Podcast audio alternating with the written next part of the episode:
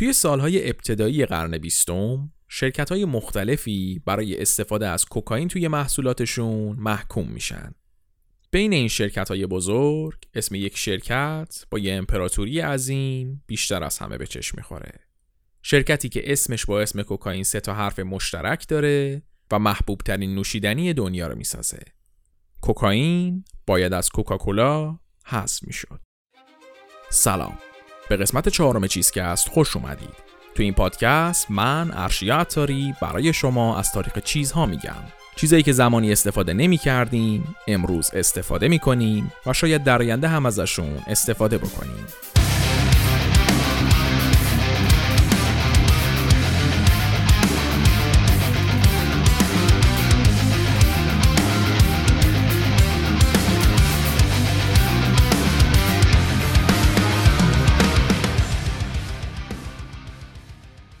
قبل از اینکه بخوایم این قسمت رو شروع کنیم لازمه بگم که محتوای این قسمت به خاطر خشونت و رفتار نامناسب مناسب بچه‌ها نیست.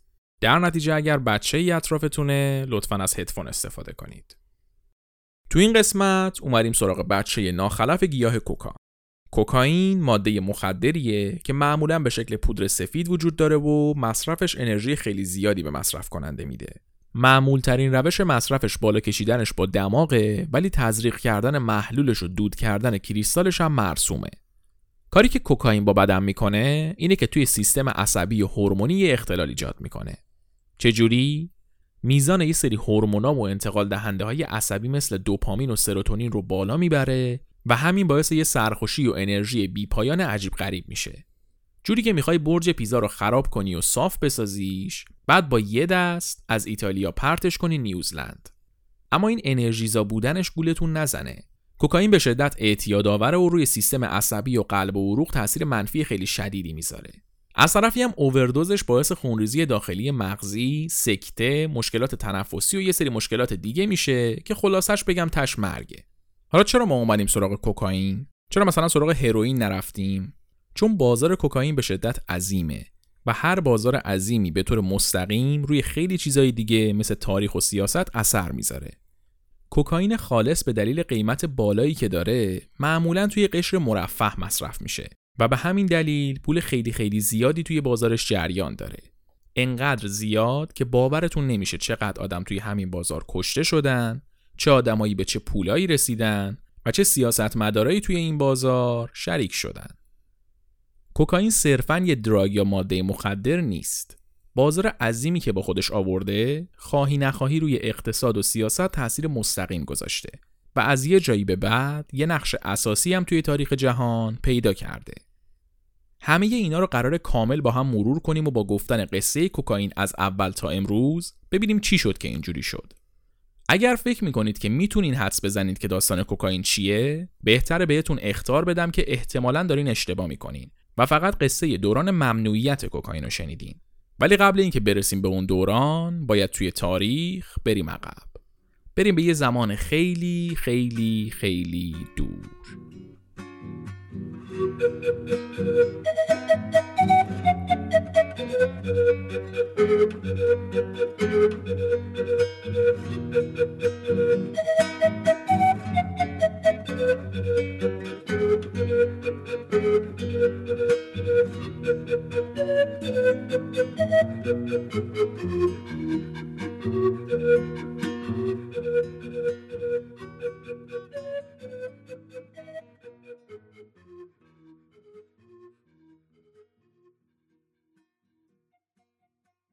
داستان کوکائین به جایی که از یه زمان شروع بشه از یه مکان شروع میشه.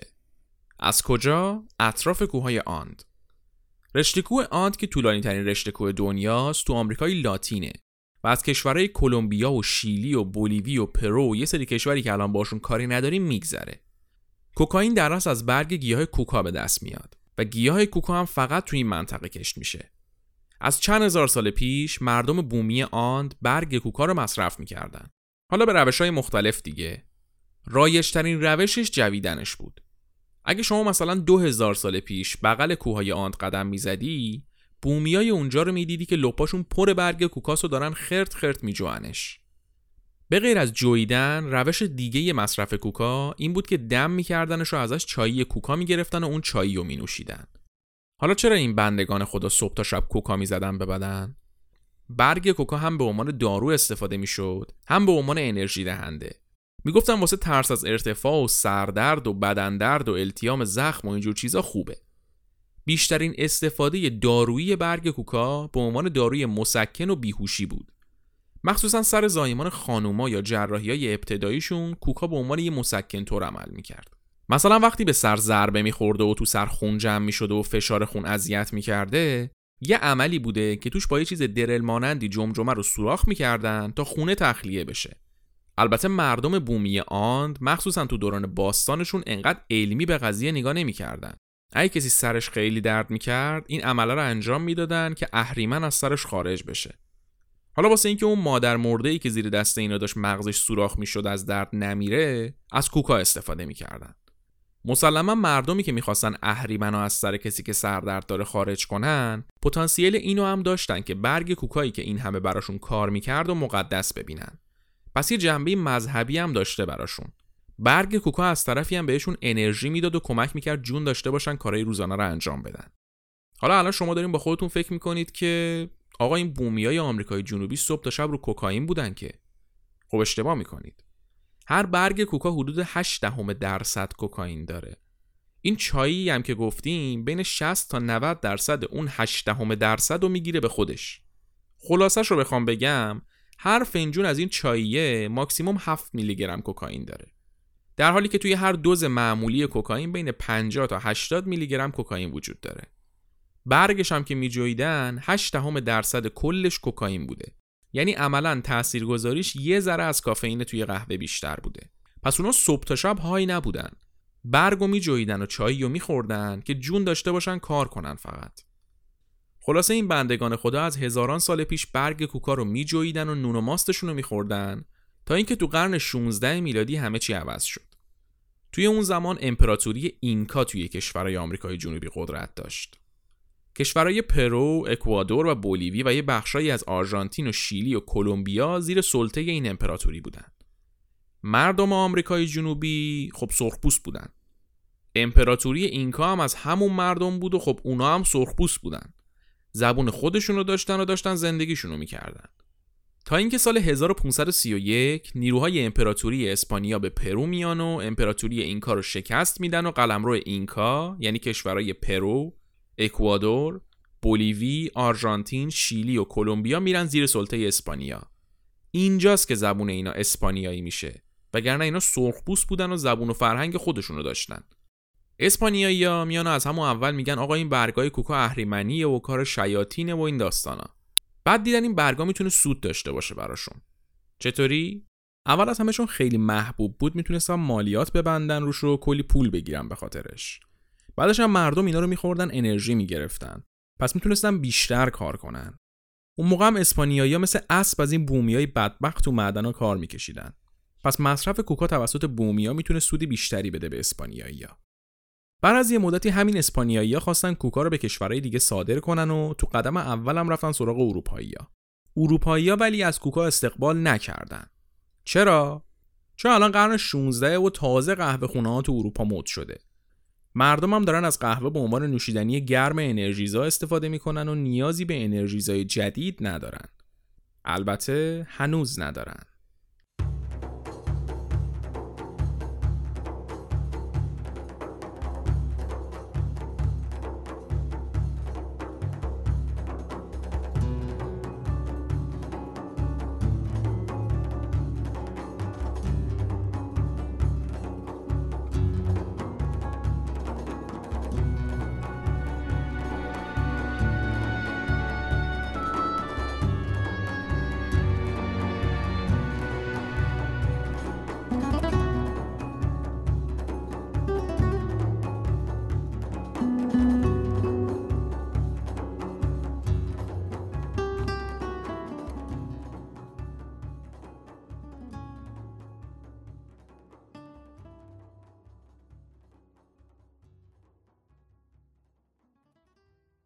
تا چندین سال برگ کوکا دست همون مردم آمریکای جنوبی موند و جاهای دیگه نخواستنش. چندین سال که میگیم نه یکی دو سالا، حدود 300 سال به همین منوال میگذره. تا اینکه تو سال 1855 یه شیمیدان آلمانی به اسم فریدریش گتخ وجود آلکالوئید کوکائین رو توی برگ کوکا کشف میکنه. اسمش هم میذاره اریتروکسلاین. البته آقای گتخ نتونسته بود کوکائین خالص رو از برگ کوکا بکشه بیرون. در واقع روشی که گتخ برای جدا کردن کوکائین از کوکا میداد یه امکاناتی لازم داشت که اون موقع در دسترس نبود. تا اینکه چند سال بعد یه دانشجوی دکترا به اسم آلبرت نیمن که برای تز دکتراش میخواست روی آلکالوئید کوکائین کار کنه، از استادش یه تعداد خیلی زیادی برگ کوکا میگیره و برای اولین بار پروسه جداسازی کوکائین خالص از برگ کوکا رو طراحی میکنه. با همین تزم دکتراش رو میگیره. چند وقت بعدم گاز خردل رو اختراع میکنه و تا بیاد بفهمه چی ساخته تنفسش میکنه و تو 26 سالگی میمیره. همین آقای نیمنه که اسم کوکائین رو میذاره روی این ماده. اون یین چسبیده به کلمه کوکا یه پسفنده که توی زبون لاتین واسه آلکالوئیدها که یه سری ترکیب ارگانیک شیمیایی هستن به کار میره. پس کوکائین یعنی آلکالوئید گیاه کوکا. اینجاست که کوکائین خالص به دست بشر میرسه و سفر این پودر سفید بیشفعال شروع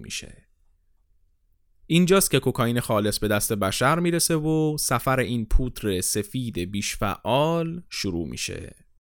وقتی کوکائین معرفی شد، آدمو گفتن خب، اینو الان کشف کردیم. چه استفاده بکنیم ازش؟ جواب این سوال اون چیزی نیست که الان تو فکر شما میگذره. اولین استفاده کوکائین توی داروسازی بود. قبلا گفتیم دیگه، برگ کوکا به عنوان دارو هم استفاده میشد. پس محققا و دانشمندای مختلف شروع کردن به پیدا کردن اثرات دارویی برای کوکائین. یه 20 سالی گذشت تا اینکه آقای کارل کولر که یه دکتر چشم پزشک اتریشی بود و رفیق گرمابه و گلستان آقای زیگموند فروید معروف، میاد از کوکائین به عنوان داروی بیهوشی و بی‌حسی برای عمل چشم استفاده میکنه و کم کم کوکائین میشه یکی از مهمترین داروهای بیهوشی. اون موقع اتر و کلروفرم و اینا هم بودن، ولی در اکثر مواقع باعث استفراغ بیمار میشدن. این آقای کولر کشف کرد که اگه چشم مریض رو با محلول کوکائین شستشو بدن، میتونه به عنوان یه بی‌حسی عمل کنه و جراحی راحت تر شه. کم کم دیگه کوکائین به عنوان داروی بی‌حسی برای عمل جراحی توی داروخونه ها به فروش میرفت. البته که روز به روزم تعداد اون مریضای بدبختی که به خاطر اووردوز کوکائین سر عمل میمردن هم رو به افزایش بود. حالا که اسم آقای کارل کولر اومد وسط، بعد نیست یه اشاره‌ای هم بکنیم به رفیق شفیقشون آقای زیگموند فروید. فروید روانشناس معروف اتریشی که علم روانکاوی رو بنیانگذاری کرد، صبح تا شب رو کوکائین بود بنده خدا. همون موقعی که کوکائین تو داروخونه‌ها فروخته میشد، فروید هم ازش استفاده میکرد و برای درمان بیماراش هم تجویز میکرد. البته تفلک اولش به هدف دارو به قضیه نگاه کرده بود و برای درمان افسردگی روش کار میکرد. یواش یواش هم خودش شروع کرد تفریحی مصرف کردن و نتیجه‌ش هم مشخصه دیگه. البته خودش راضی بود. حتی یه مقاله هم در مورد کوکائین می‌نویسه و از اثرات داروییش میگه. همونجا هم میگه که اووردوز کوکائین یه افسانه است و امکان نداره یکی از زیاد مصرف کردن کوکائین بمیره. که البته چند وقت بعدش یکی از مریضای خود این آقای فروید به خاطر کوکائینی که ایشون براش تجویز کرده بود اووردوز کرد و ریق رحمت رو سر کشید. یا یکی از دوستاش که فروید براش کوکائین تجویز کرده بود، اسکیزوفرنی گرفت، هی فکر می‌کرد یه سری مار سفید دارن رو بدنش راه میرن. خلاصه که نوک دماغ آقای فروید کلاً سفید بود و تا آخر عمرش هم به مصرف کوکائین مشغول بود. کوکائین کم کم استفاده‌های مختلف دارویی و انرژیزا پیدا کرد. مثلا به عنوان داروی ترک اعتیاد مورفین از کوکائین استفاده می‌کردن. البته این کار مثل اینه که از دست ریک سانچز بریم به پیکل ریک پناه ببرین. کم کم اثر دارویی کوکائین میره تو همون داروخونه‌ها و مردم مشغول مصرف تفریحی کوکائین میشن. کوکائین دیگه به عنوان یه محصول انرژیزای حال خوب کن شناخته میشد. توی سال 1885 یه شرکت آمریکایی میاد و کوکائین رو به شکل‌های مختلفی مثل سیگار و پودر و آب نبات چوبی و محلول عرضه میکنه. شرکت حتی تو بسته‌بندی محلولش سرنگ و سوزن هم میذاشته که مشتری قشنگ بشینه تزریق کنه. رو بسته‌ها مینوشتن اگه شما اینو تزریق کنی، اگه گشنت باشه سیر میشی، ترسو باشی شجاع میشی. کلاً دردات یادت میره. قشنگ انگار مواد فروش سال 2020 داره باهات حرف میزنه. خلاصه که خیلی شسته رفته داشتن دراگ میفروختن و مردم از همه جا بیخبر مصرف میکردن و میگفتن خب اگه بد بود که قانونی نبود.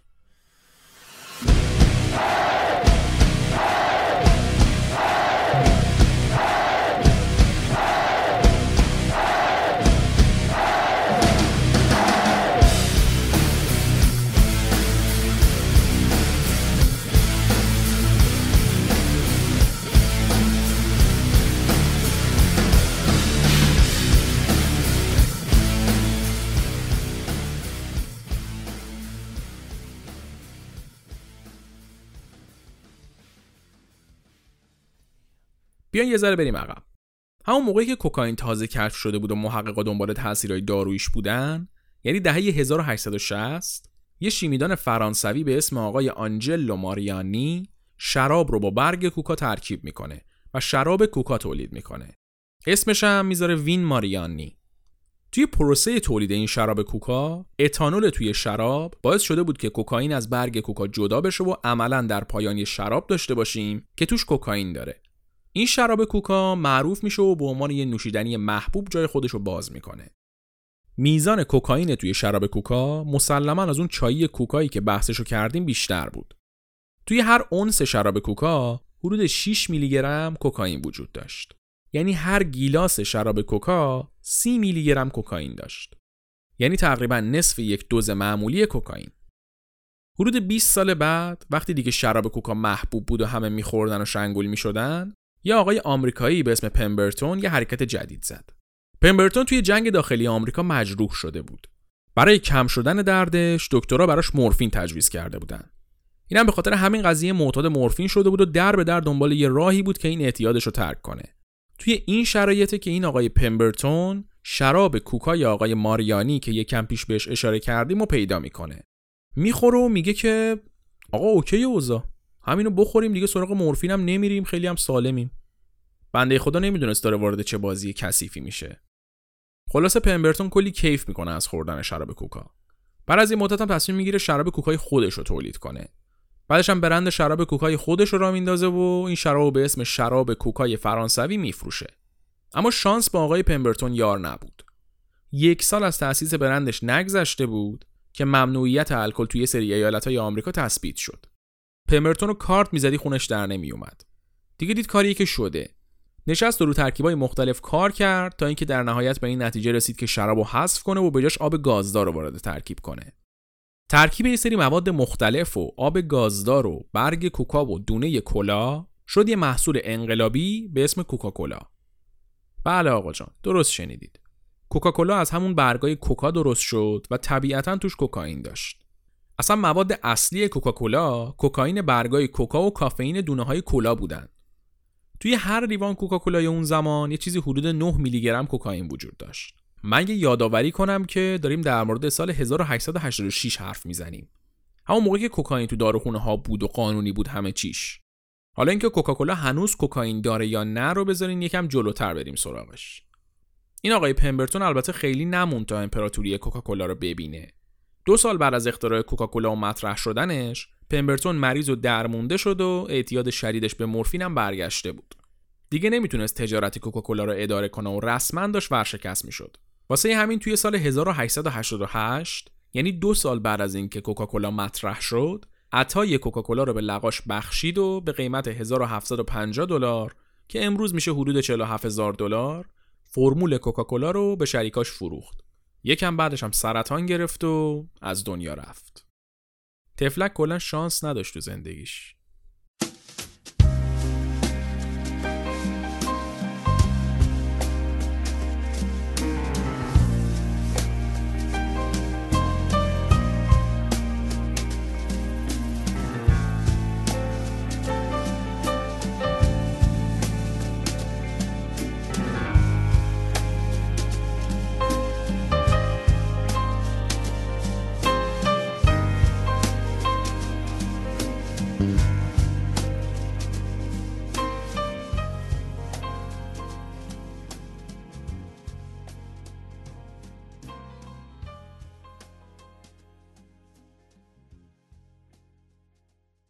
از اواخر قرن 19 یعنی دهه 1890 محبوبیت کوکائین شروع به سقوط کرد.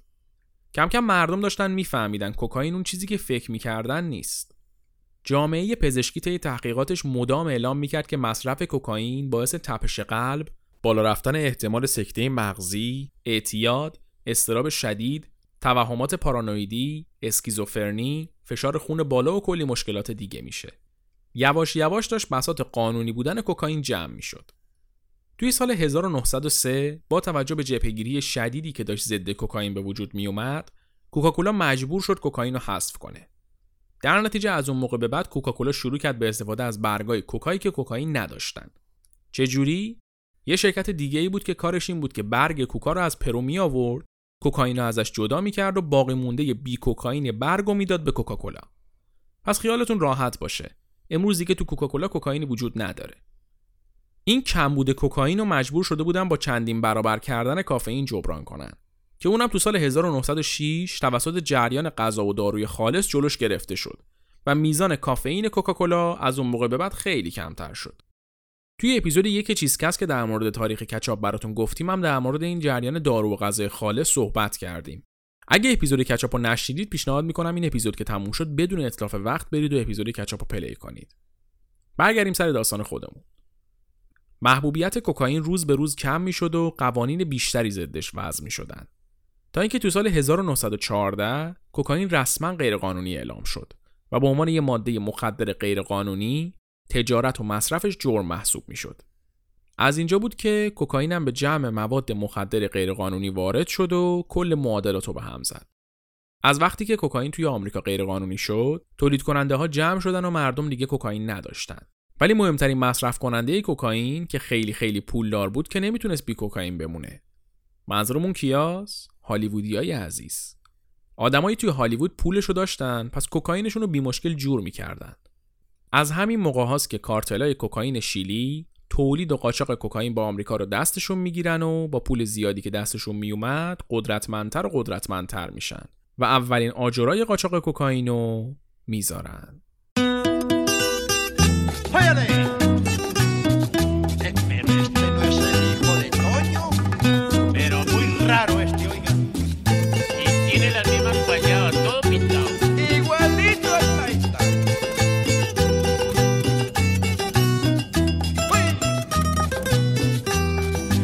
Cuando quedó viudo Toño, le quedó un hijo varón, con un madroño muy grande y bastante guayabón. ¡Ajá!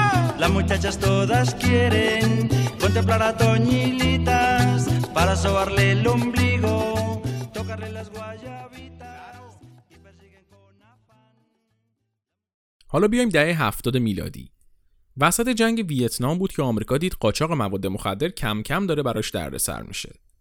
اون موقع ماده مخدری که بیشتر از همه قاچاق میشد ماریجوانا بود. کوکائین هم قاچاق میشد ولی فراگیریش اونقدر زیاد نبود. هم تولید کننده هاش کمتر از ماریجوانا بودن، هم مصرف کننده هاش. برش هم اکثر مصرف کننده های مواد مخدر هیپیا بودن و اونا هم کلا تو خط کوکائین نبودن. خلاصه اینکه کوکائین بود اما کم بود. در هر صورت نیکسون رئیس جمهور آمریکا تصمیم گرفت یه حرکت جدی در مورد مواد مخدر انجام بده.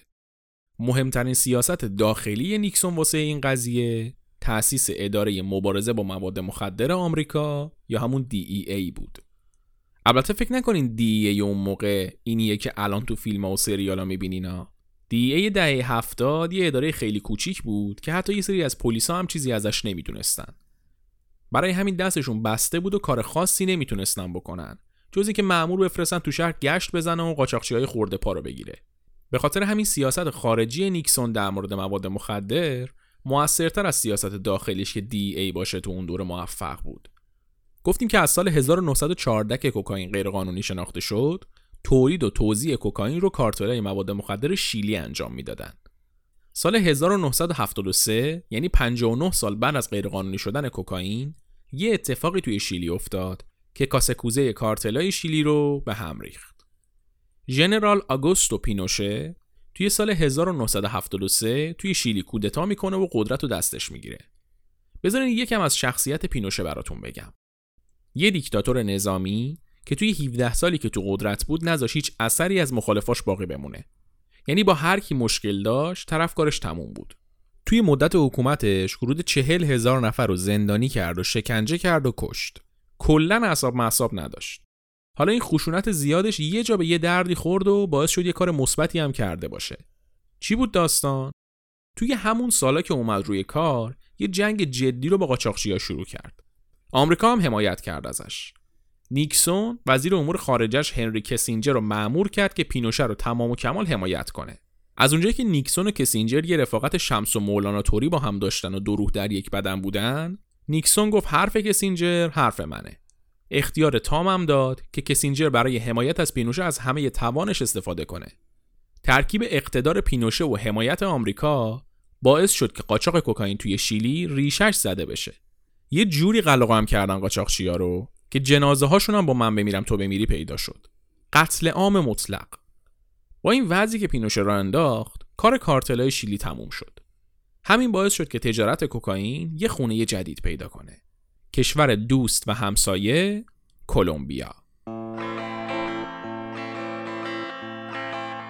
Esta canción que canto amigos es una más de dolor. Si es que me ven llorando amigos, discúlpenme por favor.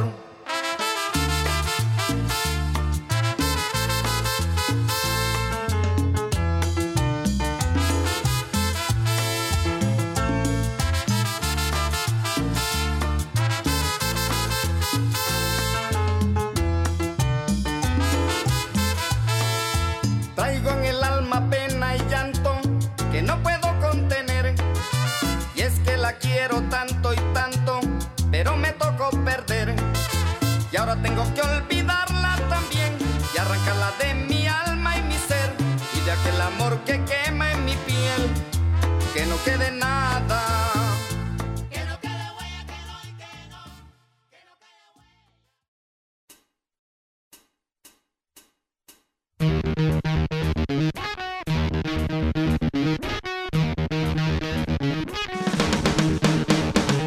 چیزی که شنیدید قسمت 4 پادکست چیزکست بود. این قسمت بخش اول از سگانه کوکائینه. اپیزود کوکائین توی 3 قسمت و با فاصله 1 هفته از هم دیگه منتشر میشه. یعنی اگر شما این اپیزود رو دارید موقع انتشارش میشنوی، برای شنیدن قسمت بعدی فقط کافیه 1 هفته صبر کنید. برای شنیدن چیزکست چند تا راه وجود داره. اولیش استفاده از اپلیکیشن‌های پادگیر مثل اپل پادکست و کست باکس. دومیش استفاده از اسپاتیفای یا دیزره. راه سومم استفاده از ساوندکلاود. که البته خیلی توصیهش نمی‌کنیم چون پلتفرم مناسبی برای پادکست شنیدن نیست، ولی اگر دوست داشتید میتونید روی ساوندکلاود هم به ما گوش بدید. در ضمن هر اپیزود روی کانال تلگرام چیزکست هم منتشر میشه، منتها با یه اپیزود تأخیر. واسه پیدا کردن چیزکست روی اپلیکیشن‌های پادگیر و اسپاتیفای و ساوندکلاود و کانال تلگرام و هر جایی که میشه روش پادکست شنید، فقط کافیه که اسم چیزکست رو به فارسی یا انگلیسی سرچ بکنید. فارسیش که مشخصه، فقط سر هم بنویسیدش. انگلیسیش هم به شکل CHIZCAST نوشته میشه. نظرها و انتقادا و پیشنهاداتون هم میتونید با چند تا روش با ما در میون بذارید. اولیش استفاده از کامنت های شبکه‌های اجتماعی و اپلیکیشن های پادگیره، دومیش استفاده از هشتگ چیزکست روی توییتره و سومیش هم اینه که مستقیم به ایمیل cheesecast@outlook.com ایمیل بزنید. ممنون از شما که تا این لحظه به چیزکست گوش دادید.